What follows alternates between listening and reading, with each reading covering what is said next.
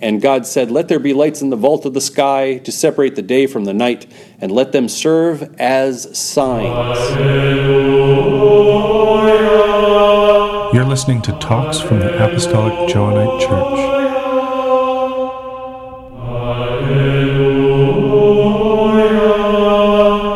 Hello, ladies and gentlemen. It is me again, Monsignor Rassbach, talking to you on our first afternoon session of Conclave on Monday, and we are talking about divination and divine guidance. And as I often do, I am going to start this particular talk with a prayer. It's actually a psalm. And I didn't note which psalm it was, so we're just going to have to pretend that we know. To you, O Lord, I lift up my soul. O my God, I trust in you. Let me not be ashamed. Let not my enemies triumph over me. Indeed, let no one who waits on you be ashamed. Let those be ashamed who deal treacherously without cause. Show me your ways, O Lord. Teach me your paths. Lead me in your truth and teach me, for you are the God of my salvation. O you I wait on all the day. Remember, O Lord, your tender mercies and your loving kindnesses, for they are from old. Do not remember the sins of my youth, nor my transgressions. According to your mercy, remember me. For your goodness' sake, O Lord, good and upright is the Lord. He therefore teaches sinners in the way. The humble he guides in justice, and the humble he teaches his way. All the paths of the Lord are mercy and truth to such as keep his covenant and his testimonies. For your name's sake, O Lord, pardon my iniquity, for it is great. Who is the man who fears the Lord? Him shall he teach in the way he chooses. He himself shall dwell in prosperity, and his descendants shall inherit the earth. The secret of the Lord is with those who fear him, and he will show them his covenant. My eyes are ever towards the Lord, for he shall pluck my feet out of the net. Turn yourself to me and have mercy on me, for I am desolate and afflicted. The troubles of my heart have been enlarged. Bring me out of my distresses. Look upon my affliction and my pain, forgive all my sins. Consider my enemies, for they are many, and they hate me with cruel hatred. Keep my soul and deliver me. Let me not be ashamed, for I put my trust in you. Let integrity and uprightness preserve me, for I wait for you. Redeem, o, redeem Israel, O God, out of all their troubles. So, what does that have to do with divination? Show me your paths, O Lord. Teach me your ways. That's where I was going with that. I really think that divination can be a divine practice in and of itself. If you are interested in trying to divine the ways of God, trying to put something together so it makes sense, or just enjoy using the tools and uh, um, accoutrements that are available in order to do divination of all sorts. So, first, I'd like to talk though, because divination has kind of a bad reputation in the Bible. Uh, in Leviticus, it says, You shall not eat anything with the blood, nor practice divination or soothsaying. So, trying to tell the future, supposedly very verboten. In various places in the Old Testament, it talks about not speaking with the dead in order to find out the future. In Deuteronomy, in Kings, in Isaiah, in Jeremiah, all those places talk about do not mess with mediums and spirits of the dead. Ezekiel warns against false visions and lying divinations. So apparently, if you go to the wrong prophets or the wrong priests, you will end up with the wrong sort of information. Uh, dream interpretation has a mixed um, reputation because we know that Joseph was able to save his family through the use of his divination and to save all of Egypt. But at the same time, there's a lot of dream interpretation that happens from the other priests of the time, Baalish priests, and they tend to end up getting the bad rap of being false dream interpreters. Acts, uh, the Acts of the Apostles in the New Testament talks about a young girl who follows Paul and Silas through the streets doing divinations and soothsayings for them, but she's possessed. So there's a little difference there. It's not just a, uh, um, a, a fortune telling that's going on, it's an actual possession. So, there are also biblical references that are pro divination. The casting of lots to determine the will of God is something that is very well regarded throughout all of the Bible. And I'm going to read some of those because they're kind of interesting. We have in Proverbs 18:18. Uh, that's not what I'm seeing. And now I've lost my page.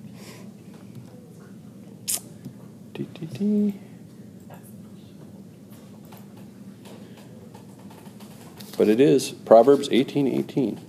There it is. Casting the lot settles disputes and keeps strong opponents apart. So if you have reached an impasse, the casting of a lot and letting God decide the outcome of the dispute apparently has a good reputation. Pardon me. In Proverbs 16:33, he says, "The lot is cast into the lap, but its every decision is from the Lord." So the casting of lots is ordained by the divine, by uh, God, in order to be able to make that decision. Uh, in the New Testament, we have in Luke 1 9, Zechariah was serving as the priest before God. He was chosen by Lot, according to the custom of the priesthood, to go into the temple of the Lord and burn incense. No doubt this has to do with the whole head exploding thing that the occasionally would happen to the priests, and you didn't necessarily want to win that lottery, but you definitely they definitely used lots to determine who was going to do what. In Chronicles, there is a huge, long description of the division of um, the land. It looks like.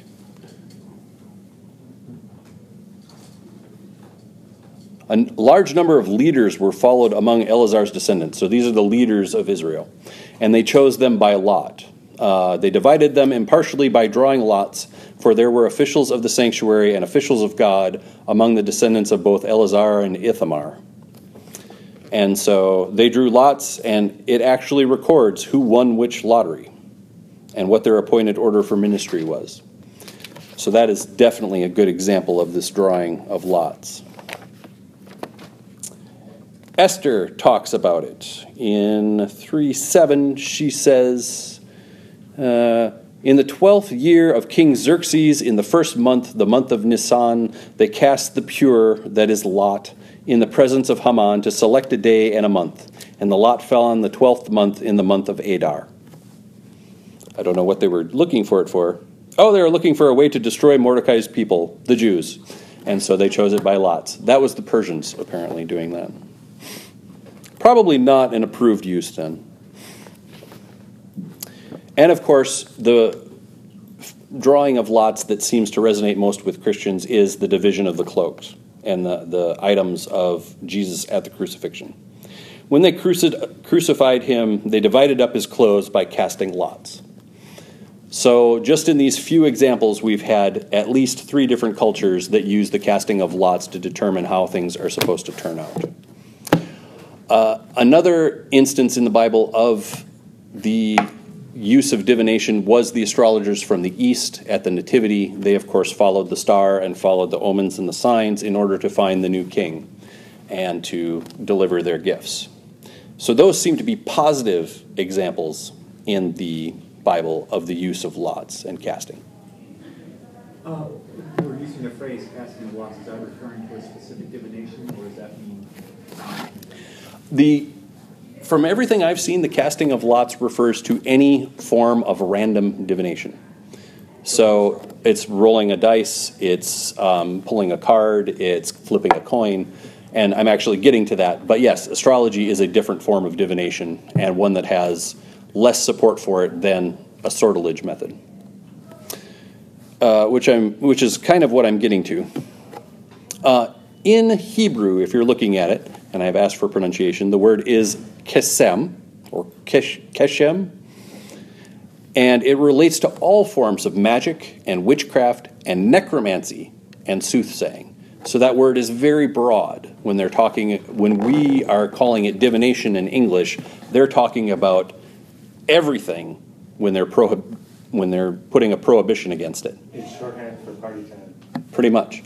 So there's a lot of different practices that are involved in that little word. Um, it in, generally, it is in reference to false diviners, prophets, and foreign priests. So, false diviners, false prophets, and foreign priests. That's when they're using that word and its negative connotation. In Acts, which is written in Greek, they talk about the spirit of Python. And Python, of course, was one of the famous oracles in Greece. And the girl was possessed by the spirit of Python. And that's what they cast out of her so that she could no longer do fortune telling. Apparently, to the chagrin of her owners, who had just lost their livelihood and were very upset with Paul and Silas. It's a good episode if you want to take and read it. So, all of this is, to a degree, a calling for guidance. And it seems as though the first attempt is always to try and figure it out through what has already been written down and what's already been done. And the second attempt is through negotiation. And if you can no longer figure anything out through either of those methods, then you resort to the casting of lots and ask for God to decide. That seems to be the biblical method they never go to the casting of lots as a first resort. It's always sort of the last resort in order to help make a decision for which the human realm doesn't provide enough information. And I enjoy that kind of look, that kind of perspective, because I think that divination should be mostly useful to help you bust your way out of a logjam it should be a practice that you use when you have tried everything else and you've come to a standstill, or you've tried to use different methods of things and you've run out of ways to look at it differently. And so the use of a random noise generator allows you to be able to find a different path, maybe something you hadn't considered, which may or may not provide the solution. But it gets you thinking along a different path. And from a purely mental state allows you to think about something that you hadn't thought about before. Now, at the best level, it's actually guidance from God who is going to help you down your path. But whether or not we can actually say that depends a lot on the outcome and the uh, whether it coincides with sorts of traditional ideas. Sometimes divination will tell you really stupid stuff, and you just have to kind of ignore it and realize that that's not necessarily the way that things need to be handled. So I never think of divination as a dictate, and I never think of divination as a um, true path forward or an inevitability. If I'm getting a fortune telling from somebody, there's nothing inevitable about what's happening in it. It's simply a different way to think about whatever situation you're talking about. So, to get back to Clark's question, the casting of lots is any way of randomly determining an outcome. So cards, dice, coin flip, um, the marking of lines in the dirt while you're in a trance state, the um, position of entrails, the number of birds in a flight, any of that kind of stuff seems to come into sort of a random choosing. But the uh, I shouldn't say that. That they all seem to be forms of divination, which look at the randomness of um, events. But the casting of lots has a deliberateness to it, and it has a random generation portion of it. So you have a pack of shuffled cards, you have a coin flip, you have these sorts of things. All of these things can be manipulated. You can have loaded dice, you can do card choosing, you can have a weighted coin or a two headed coin, something along those lines. But if you're doing these things honestly, you have an actual random generation. So they call this cleromancy or, or sortilege. Those are two words for the same thing. And like I said, one of the most famous examples is simply a coin flip. It's binary. It helps with a yes no question. Should I do this or that?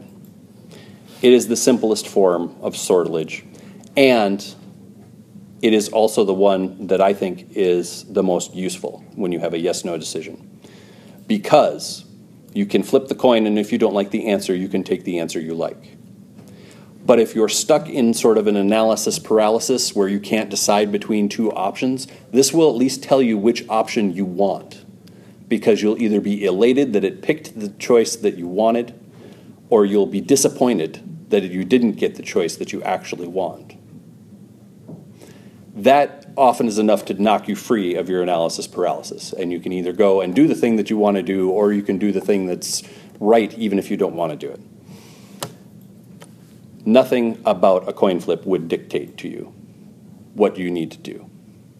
However, it can help you get through that little bit of decision making. A lot of people don't realize that decisions take energy, and there's only so much energy in the day. And the more decisions you have to make in a day, the more energy it takes. And that's why you can be very exhausted after you've gone shopping, or you've gone and done the picking out of which books you're going to read from Powell's, or you've done this or that, or people are asking you questions. And you're not actually having to do a whole lot with them, but they're like, Do you like the red or the green? That's a decision. You may not care, and a coin flip would be perfect. I think I'm gonna start handling my marriage with the coin flip. Everything, everything. 'cause I, get a lot of questions. Astragalomancy is the very, very long name for the rolling of dice. A very simple method of using dice is to draw a circle on a piece of paper and roll your three dice in the paper. If you if a dice rolls outside of the circle, it has meaning as opposed to the dice that end up in the circle. If you have one die outside, you have difficulties ahead. If you have two dice outside, you have arguments and quarrels. If you have three dice outside, it's a sign of luck and success, but there's no other reading that's involved with it. And then, depending on the numerical value, there are other meanings that could be associated with it. So you could have no answers available, ask for another day on a zero, one, or two. If you have a three, you get a change in circumstance. A four will be unpleasant arguments. Five, ex- unexpected surprises or information. Six will be a loss of some kind. Seven, potential hardships, especially with finances. Eight, you should not act hastily. Nine, a possible union in love or in business. At 10, you end up with new beginnings, like a birth or a new job or a promotion. Uh, 11 is a potential of loss of a person, so death or a short term illness or a person who has walked away, or possibly the return of a person who has been estranged to you. Uh, 12 is an important communication will arrive soon. 13 is a continuation on your current path. 14, a friend or relative will offer their assistance. 15, proceed with caution. 16, a short trip will provide relief. 17, a change of perspective or an adjustment to plans may be needed. And with 18, you get luck, success, blessings, and attainment. All of that sounds absolutely wonderful, and it's completely arbitrary. There's no reason that you couldn't assign different meanings to the numbers. However, again, if you're struggling with something, it can help you find your way out. It could obfuscate things more, it could make things more confused. However, if you're seeking an answer, it will give you an answer. And I think sometimes that's as important as what the answer is, just having an answer. Geomancy is a form of divination which technically starts as technically the word should mean a whole bunch of earth magic. And geomancy itself only has the slightest connection, as a divinatory practice, geomancy only has the slightest connection to earth magic, in that you have a bunch of sand and you have a stick, and you get into a trance state and you poke the sand a random number of times. And when you're done poking, you count it up. And if it's an odd number, you put one pip, and if it's an even number, you put two pips. And you do this 16 times. That said, once you do that, you have a program. You have a set of figures that you can manipulate. And the process of geomancy as a divination involves the manipulation of these symbols that you generate randomly. Once you have these first set called the mothers, you will take and add them up across, which will get you another set. And then you'll add the second line across, and that'll get you another set. Add the third line across. That'll get you third, bottom, fourth. You now have eight figures. Then you can take and start adding the figures together. So you add the lines together, and if you get an odd number, you add the dots together, and if you get an odd number, you put one dot. If you get an even number, you put two dots. And that will give you one, two, three, four.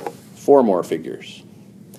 Then you take those and you add them together, you get two more, and you add them together, you get one more, and you end up with 15 figures that all have different meanings depending on where they put you, where you put them, not where they put you. This is a binary recursive algorithm method of doing divination. And it's very interesting as a form of sortilege simply because of the fact that you can have the same figure multiple times.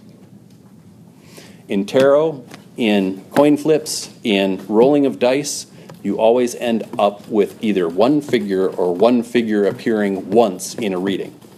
In geomancy, that is not the case. In geomancy, you can have the same figure appear in different places and thus manipulate the meanings of those figures depending on their placement upon the chart.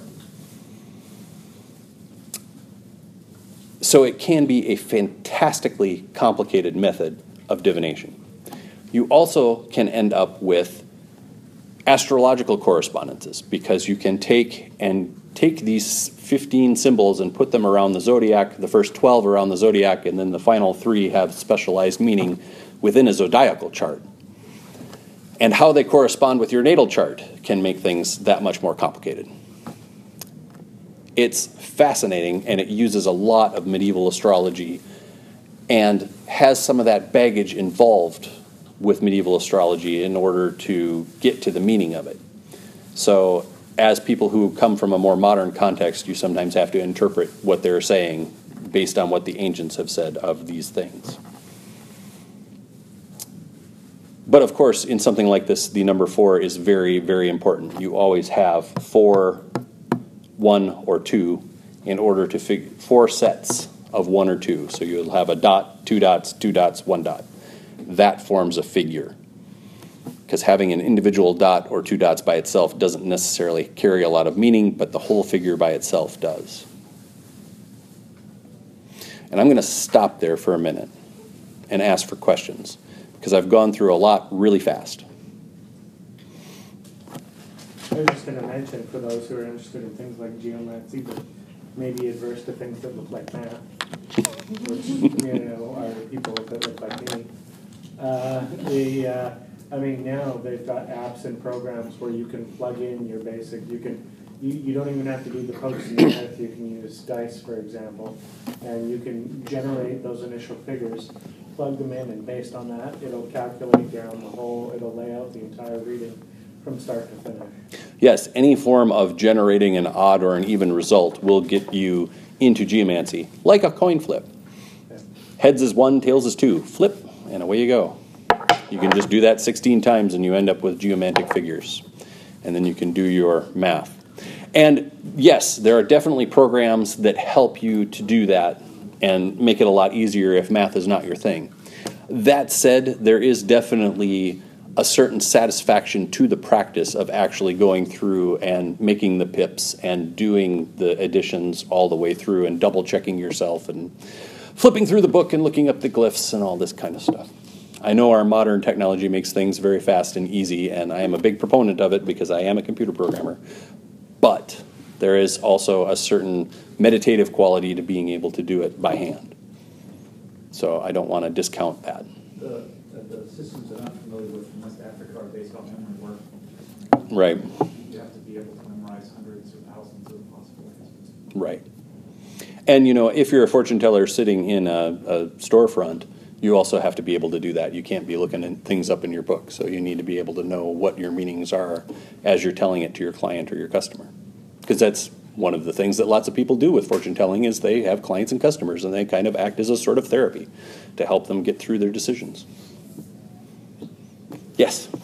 And when we were doing uh, education ministry and we were going over this, these parts in the Old Testament?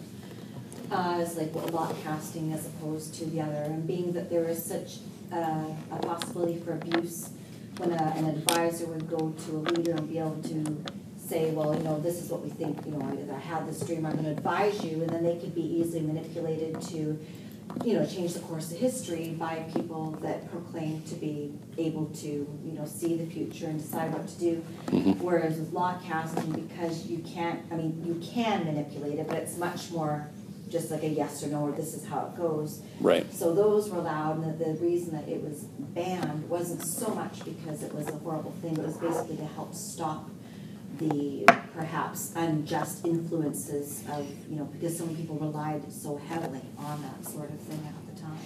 And that makes a lot of sense too, because a lot of these uh, fortune telling methods involve a lot of personal judgment on the part of the reader. So that is definitely one of the things that I could see wanting to get away from if you're in some kind of a leadership capacity. Ben, What this points out for me with a new freshness is how different the tarot is in that it certainly has a mathematical base, Mhm. two or three different ways. yeah, But then it also confronts you with image. Right. It's quite conceivable that a tarot reader could make a career with very little math, but a strong sensitivity to the image. yes. Yep, and tarot is coming up next, so I just wanted to stop here for a little bit while we're talking more about the the less complicated but still very random methods of casting lots. And by calling geomancy less cal- less complicated, I am only saying because less has been written about it. Um, I do think that you can make a very, very complicated and thorough reading with geomancy if you start looking into all the correspondences that are possible with it. Because you have four numbers in your figure, you can add elemental attributions to them, and they do. And so you can start doing, you know, elemental attributions downward and across so that your next set also has elemental attributions. And it causes all kinds of complication and wonderment. Can you recommend a specific book with the best diagrams and the best charts for the geomancy? I wish I could. Um, there are several very good ones by John Michael Greer. I enjoy his his books on that topic, and I think it pulls it into a modern age in a very nice way, while still keeping the medieval character of the great works of the age. Um, I believe I have another book. Uh, I don't have another book listed. Um, but I can certainly get you some, and we can put them in the YouTube video afterwards, down in the link section.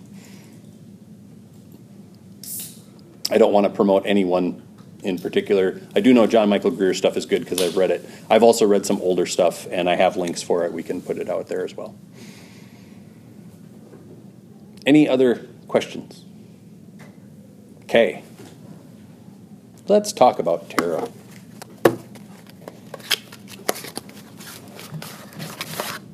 Tarot can get fantastically complicated because it has, as Ben was talking about, an array of symbols which is huge and wonderful.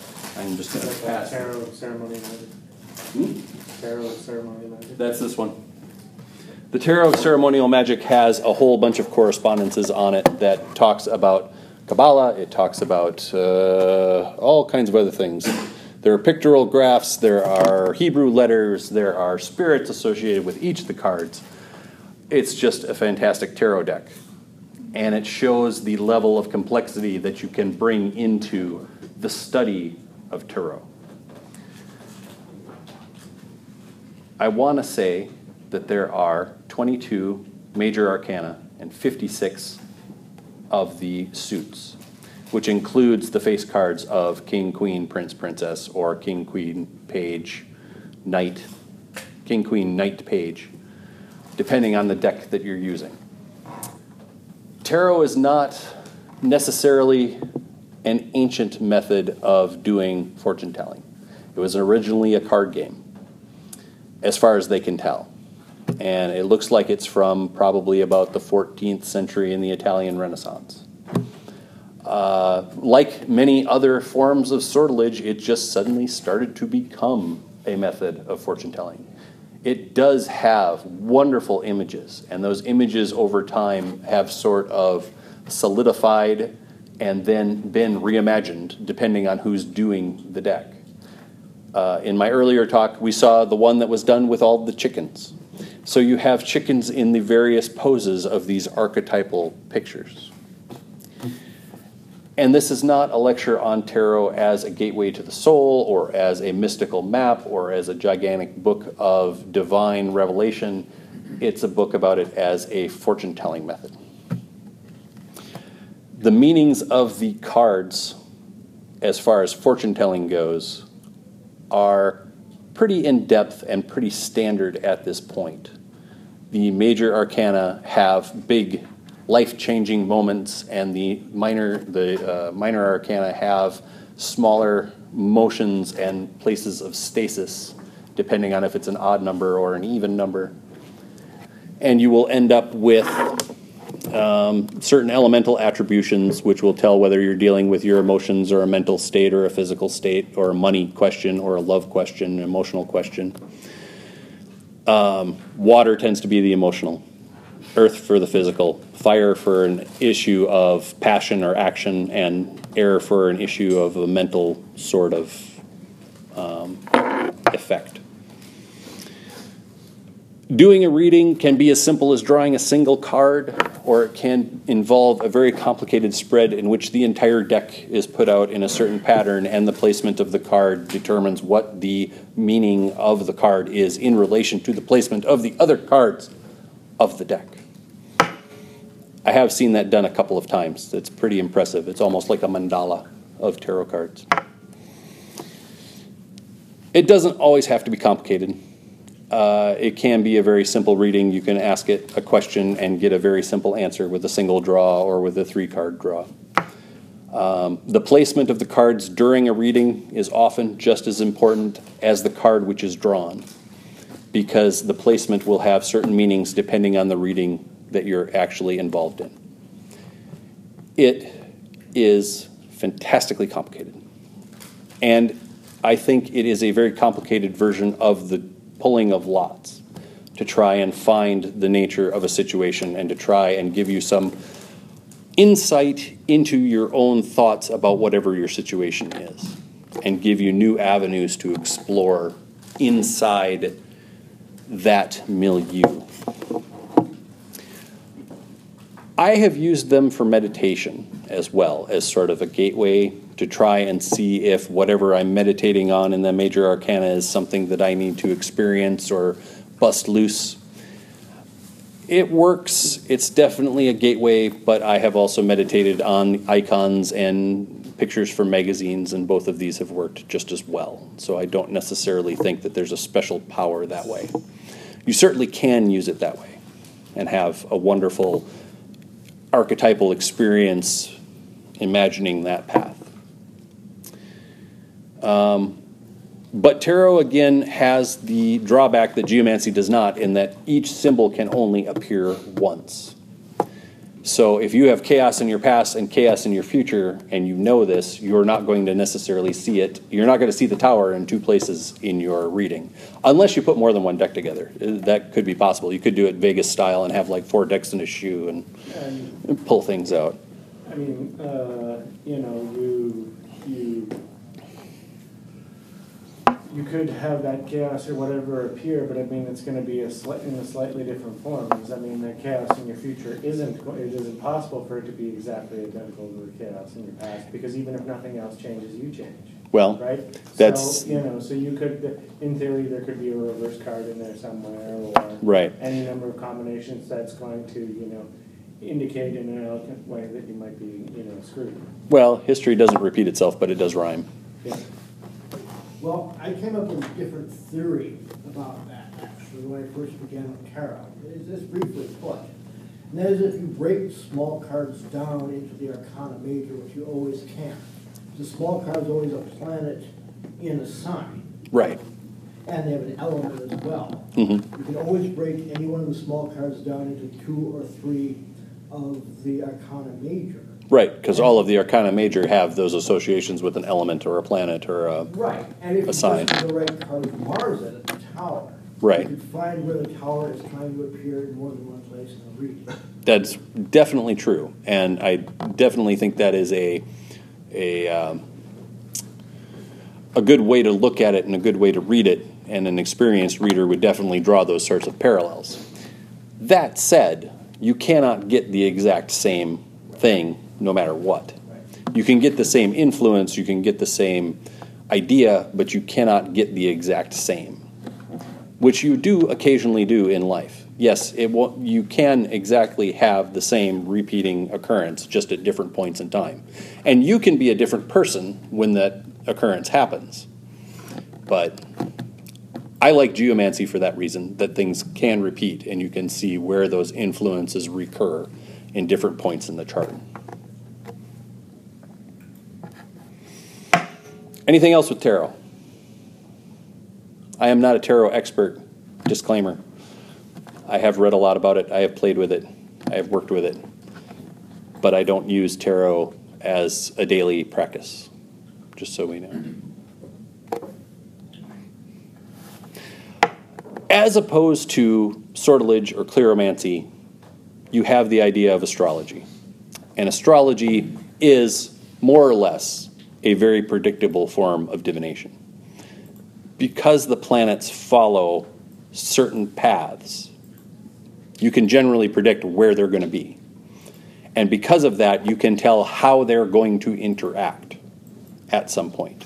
And there are rules based on how this all works, based on observation and people's theories and all kinds of study and conjecture and prayer and inspiration that comes together to form a great and beautiful mess over at least three different cultures. Possibly many, many, many more that have their own take on how the movements of the planets affect the people on Earth. And I say it's more or less predictable because every now and then something in the sky will explode and cause a huge upset. And every now and then there will be this object that comes out of nowhere and shines really brightly in the sky and then disappears. And then 76 years later, it comes back, or 100 years later, or 300 years later. So, more or less predictable.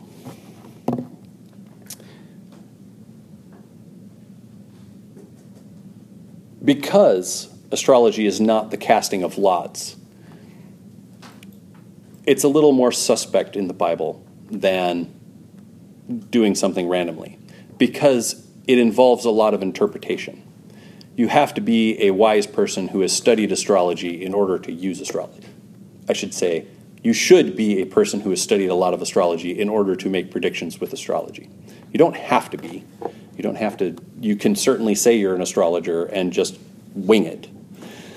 But if you're trying to be an astrologer, you should study these things, and it takes a lot of learning, and therefore is not open to everyone necessarily, and therefore is subject to manipulation and interpretation. But it's also not witchcraft. You're not actually doing any kind of ritual, you're just observing what God has put forth in the heavens. So it's not forbidden, just suspect.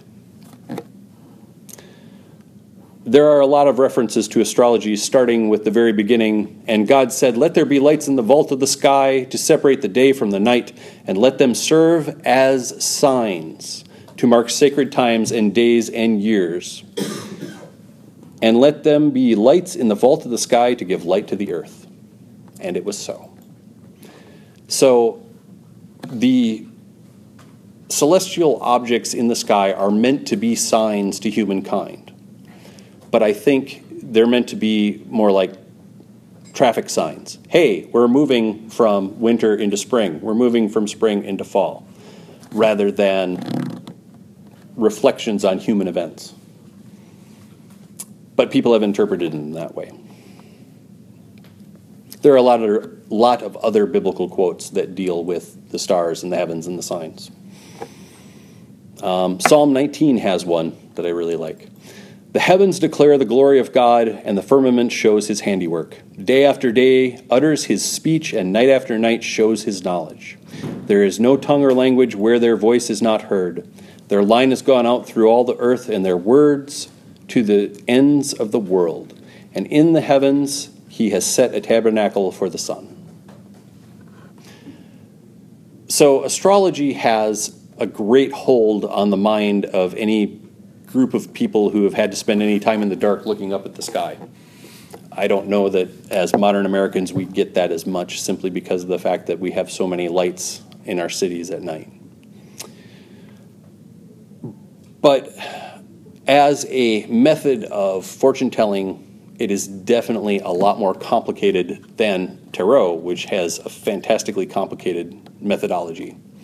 Because you have to know what the different planets mean, what their positions mean, how they relate to each other from their positions. And so it becomes a very interesting method of math and knowledge and resources and culture in order to come to some sort of interpretation through that method of divine guidance. At that point, I'm starting to wonder if you might just not be better off flipping a coin. So, those are some examples of the various forms of divination that I have heard about. And how much time have I done? Not very much. So, do we have any questions? Two, first of all, do we have any questions about the talk? And then do we have any questions we would like divined? Because I'm more than happy to give an, a demonstration if we want to try it. So, first, questions about the talk? Oh, I was just gonna Comments? suggest, uh, uh, divination through the entrails of seminarians. Divination through the entrails of seminarians, not sortilege, unfortunately. That's true. Well, I'm wondering, you didn't include, um, as a system, and I don't know why, but I'm just curious, you didn't include as a system of divination, uh, discussion, discussing things with spirits. I did not. Yes. and I- Because it is not- find that all over the Bible. Uh, I'm sorry? You find that all over the Bible. Yes, and generally in the negative. It's generally Yeah. verboten and Yeah. forbidden. I see. Yes, and so I was talking more about sortilege versions that are easy to do. When you start dealing with spirits, you get into whole different realms of, of magic and um, complication and separating the, the fortune teller from the, the source of information. Okay. So that would be more a, s- a speech on invocation or evocation would be more where I would put that rather than here. So, but you do, you do do prayers before you do your tarot readings and your other systems? You certainly can. Um, again, it's it's sort of a bookend thing. If you want to have that sort of thing done, then yes, you certainly should. You should do an invocation of, of divine guidance if I that's what you're problems with seeking. Tarot readings for a long time, uh, and then I found that just doing a quick, a quick prayer to the angel and is suggested in, that comes with Chloe's Okay. uh, was very useful. Okay. Like it, it changed that right up for me. So Interesting. really- At that point, I stopped seeing the difference between, you know, divination with cards and divination with angels. hmm you. Well, I also didn't mention Ouija boards, and I didn't mention Yeah. other forms of spiritualist. Um, Well, I bring it up because um, the system of that I'm familiar with, it- all all the divination is through the spirits, but at the same time, the main system is considered to be a form of uh, earth divination. yeah, interesting. Yeah.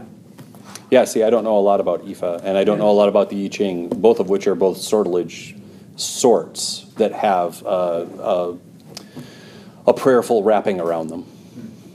So it's mostly why I didn't bring them up. I'm not real familiar with other cultures. I'm barely familiar with my own.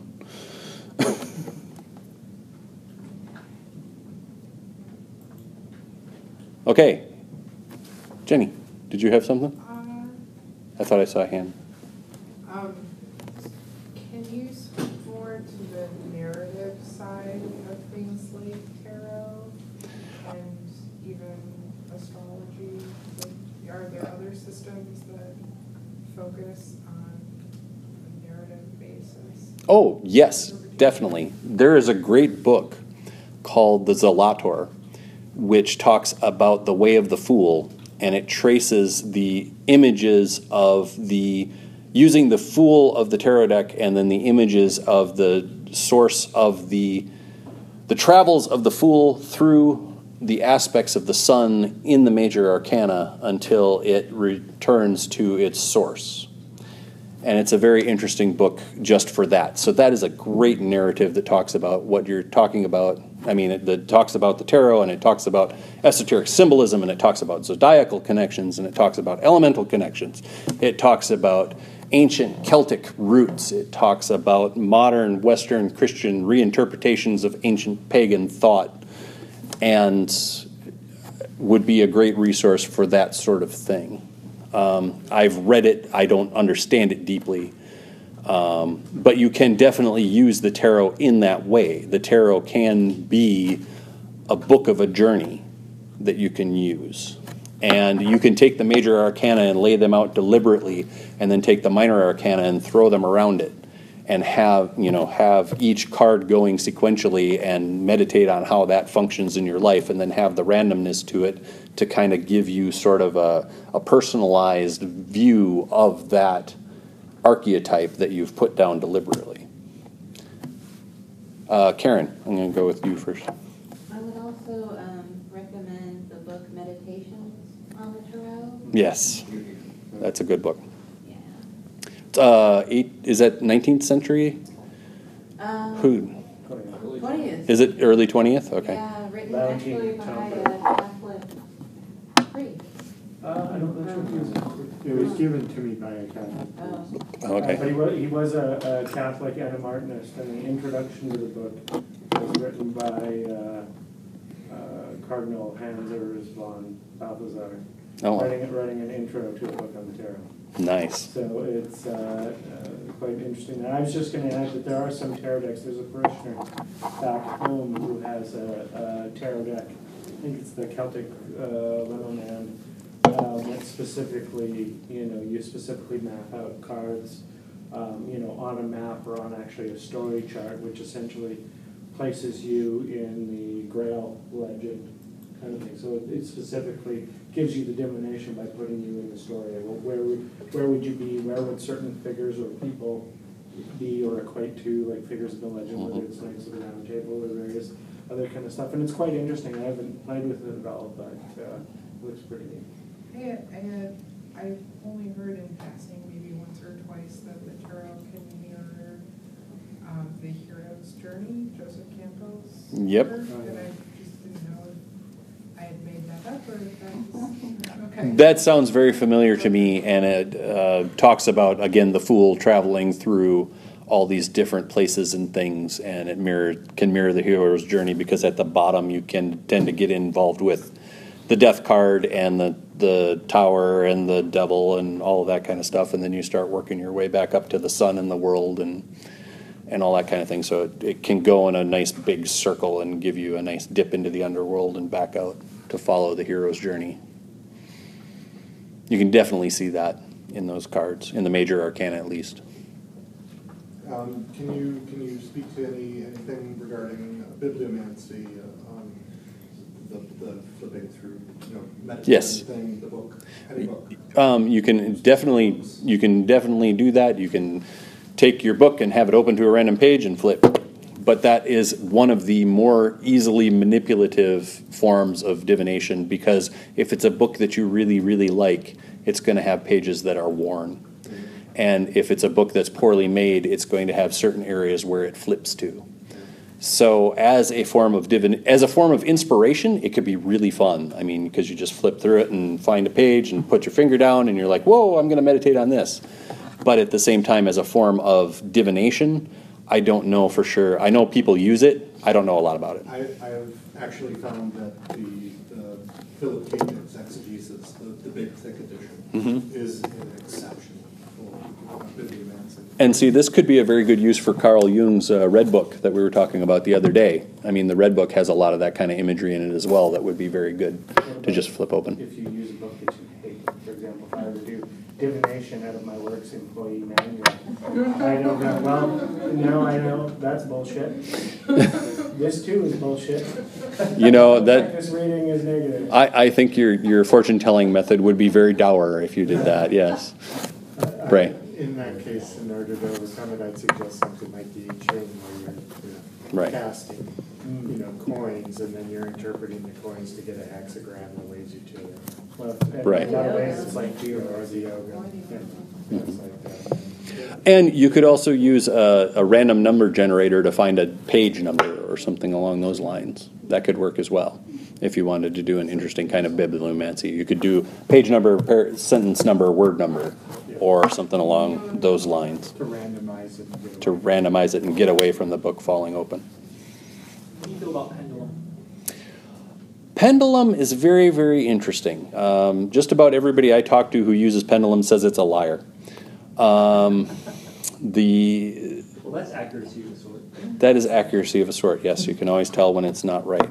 Um, I don't know a lot about it. Again, uh, I understand that you use a chart with it and then you hold it and it, it just swings, kind of. And it seems like something that you would use your subconscious to do the motions of your muscles and, and whatever. That's pretty easy to do, and I, I worked with the pendulum for a, a lot. Mhm. And, uh, it- initially, I was actually really good at being quite still with it. And it's just like you give it a direction, if you're going back and forth, it's this, if it goes this way, it's that. Mhm. And you would tell it, you know, what that would mean, and then you'd start. Mhm. But then as soon as you're the slightest bit lazy, it's really easy to just. Influence it. Go whatever way, Yeah. and I just can't stay that still. Mhm. And again, that kind of comes into the spiritualist with the um, the the plan. What do they call that? The platter. Planchette, yes, where you've got your fingers on it and you're moving it around, and it's all unconscious muscle memory and questions, and the other person could be influencing you, and Lord only knows what's going on. So, anything that involves the the body to me doesn't give you a true random number. Just like a computer, a computer won't give you a true random number. It'll get you pretty close. Yeah, well, it won't get you a true random though. It'll get you a you, your tremors still follow a vibration. So you- you just said that anything using the body doesn't give you a true reading in a sense. Well, it doesn't give you a truly random reading. It doesn't give you a truly random reading, but it does, in my, if we're, if we're working with energy Mhm. and you're working, especially if you're doing healing work with that kind of divination, if you're Mhm. to read where someone is at to do healing work, their energy field and your energy field connect through the Right. pendulum. And so, yeah, there, there's some subconscious stuff, but it's, it's a, a guidebook, it's a direction. Okay. Um, again, it's not something that I'm all that familiar with. I'm more familiar with the sortilege methods, which supposedly have more randomness. Random type of thing, is it? But uh, I mean, Entirety of divination is determined by the fact that it wouldn't be random at all. I mean, if. well, yeah, random, you're supposed to be it can't guided by the divine. You know, it- Right. or else it has no meaning, you know. Mhm. So, But you want it to be as least influenced by a human agent as you can. And a pendulum to me would seem to be influenced by a human agent just by the simple fact that you're touching it and moving it deliberately rather than casting the stone. If you took the crystals and you cast them and whatever was in and whatever was out and that kind of thing, or bones or ephod or dice or whatever, it's a different, it's less subject to the manipulation of the operator. Now, whether you're, you made a very good point with the talking about the interaction between the fields, especially for finding an issue and a moment for the healing. And I think that might be a different purpose of gaining information than the sortilege method that I've been talking about. So I, I'm not saying that it's invalid or that it's bad, just simply that it's going to give you a different form of information. Yeah. Uh, Monsignor Bray mentioned the I Ching. I, I happen to really like the I Ching uh, Mhm. because it is incredibly conservative. Mhm. The advice it gives is typically slow down, reconsider, be, be cautious. Yeah. Um, because some of my concerns about divination, um, I, I like Dune, the book Dune. Yeah. They talk a lot about how uh, prescience uh, locks you into the future that has been predicted. Right. Uh, and, and just the act of asking the question puts you into the, into the current that is going to be, that is going to reflect the answer. Yeah. And I, I wonder if there's, um, do you, do you think that it's, it's ever reckless? Do you think you're ever endangering yourself to be consulting a divinatory tool? Potentially opening yourself up to a bad result and uh, it becoming a self-fulfilling prophecy, so to speak? Well, as a Gnostic, I do tend to feel that action from a place of ignorance is going to lead to a worse path than action through a place of knowledge. That said, the information I gain through a divination is not necessarily knowledge. It could very well be noise or random or nothing. So it's a very interesting question as to whether or not it's actually prescient or not, or if it's just an answer in the moment that is what you need to hear or what you need to move on to your next thing or to break you out of your analysis paralysis or a lot of it depends on the spiritual level of which you're trying to answer your question um, and how far out you're looking to answer your question to. I mean, if you get an answer that this is going to lead to death, well, you know, eventually everything leads to death. So, it, yes, this action that you're taking is going to lead to death. They all do. Um, the death of the physical body, at any rate. But, so I use divination very, very sparingly, and it's usually when I'm stuck, when I've tried everything else and there's nothing. I, I keep finding myself coming back into a circle and a loop. So it's not a very frequent occurrence with me, it's just something that I'm very interested in. Ben? Well, also, um, I think that's definitely a danger with like the simpler kinds of divination, give yes or no, and that's what you're left. Whereas, say you've got um, something like a full geomancy spread that tells you how you got there, or a tarot that tells you how you are getting there. And if, for example, there's one of the cards that say, oh, you've got a secret enemy, to take the more dramatic thing, well, it may not be a pleasant exercise, but you can now ask yourself if you really trust everybody that you think you trust. Mm-hmm. That might give you what you actually need to get off the path.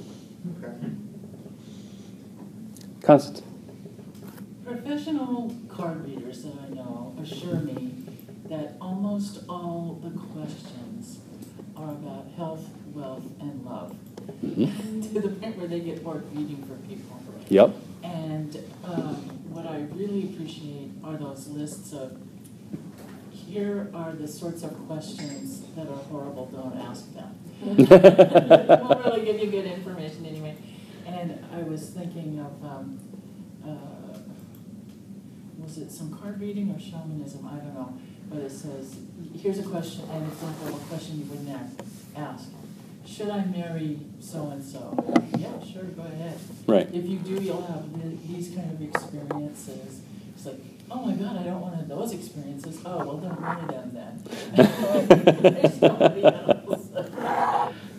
And the second thing I was thinking of and amusing myself was in Foucault's Pendulum, where they made their own uh, random generator thing on the computer, and they just put in little snippets from fortune cookies or little things that say Mickey loves Minnie. Right. And we're using that, and I thought, oh man, what kind of a thing could the people in this room put together for one of those? That would be a kick. And now, of course, to return to Lon Milo DuQuette, he has a book called Everyday Oracles, where he talks about doing just exactly that. He does a form of bibliomancy where he takes um, sentences that Mark Twain said and was recorded as saying, and puts them in a six by six grid and then rolls two dice. Asks a question and rolls two dice. And he can have an entire conversation with Mark Twain. And it's snarky and, and wonderful. So there's definitely lots of different ways to come up with um, divinatory practices. Um, I'm not quite sure whether that counts as necromancy. That would be a very interesting question. I suppose it depends on the frame you wrap it in. Is it literature class or is it necromancy? Why not? both? Why not both? Let's do necromancy in literature class. Any volunteers? Oh. Any more questions? Yes, Lucas. Have you happened to have noticed in the different types of divination that you've used, uh, systems having personalities?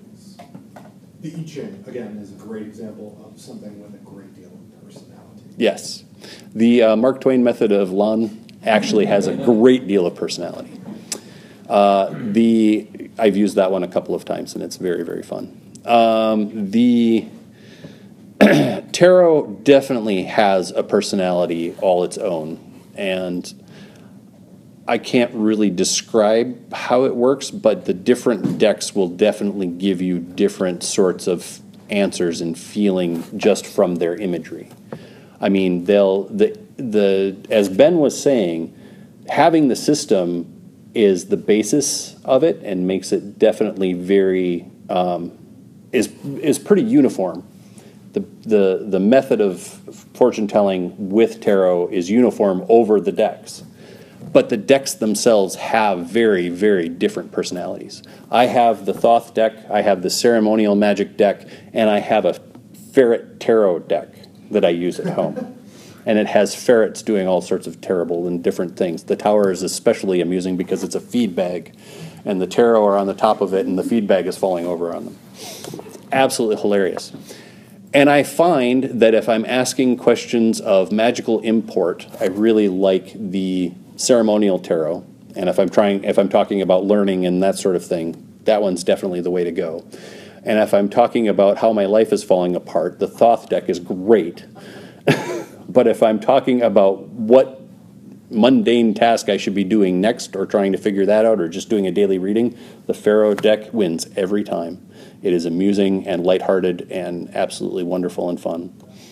And so if I know people that are coming to me want a reading and they're down, that's the one I use because it'll usually come up with some sort of uplifting message. And sometimes aggressive. It's sometimes a very aggressive deck. it's not like, well, just sit back and let the moment happen. It's like, no, go out and do this right now. That's right. Chew the electrical wires. Jump down the couch. Let's see if we can crawl through the dryer vent. Advice, that would be. well, you know, sometimes you just got to go through a place that's hot and filled with dust. I, think you're divining from my employee manual. Let's see if we can crawl through the dryer vent.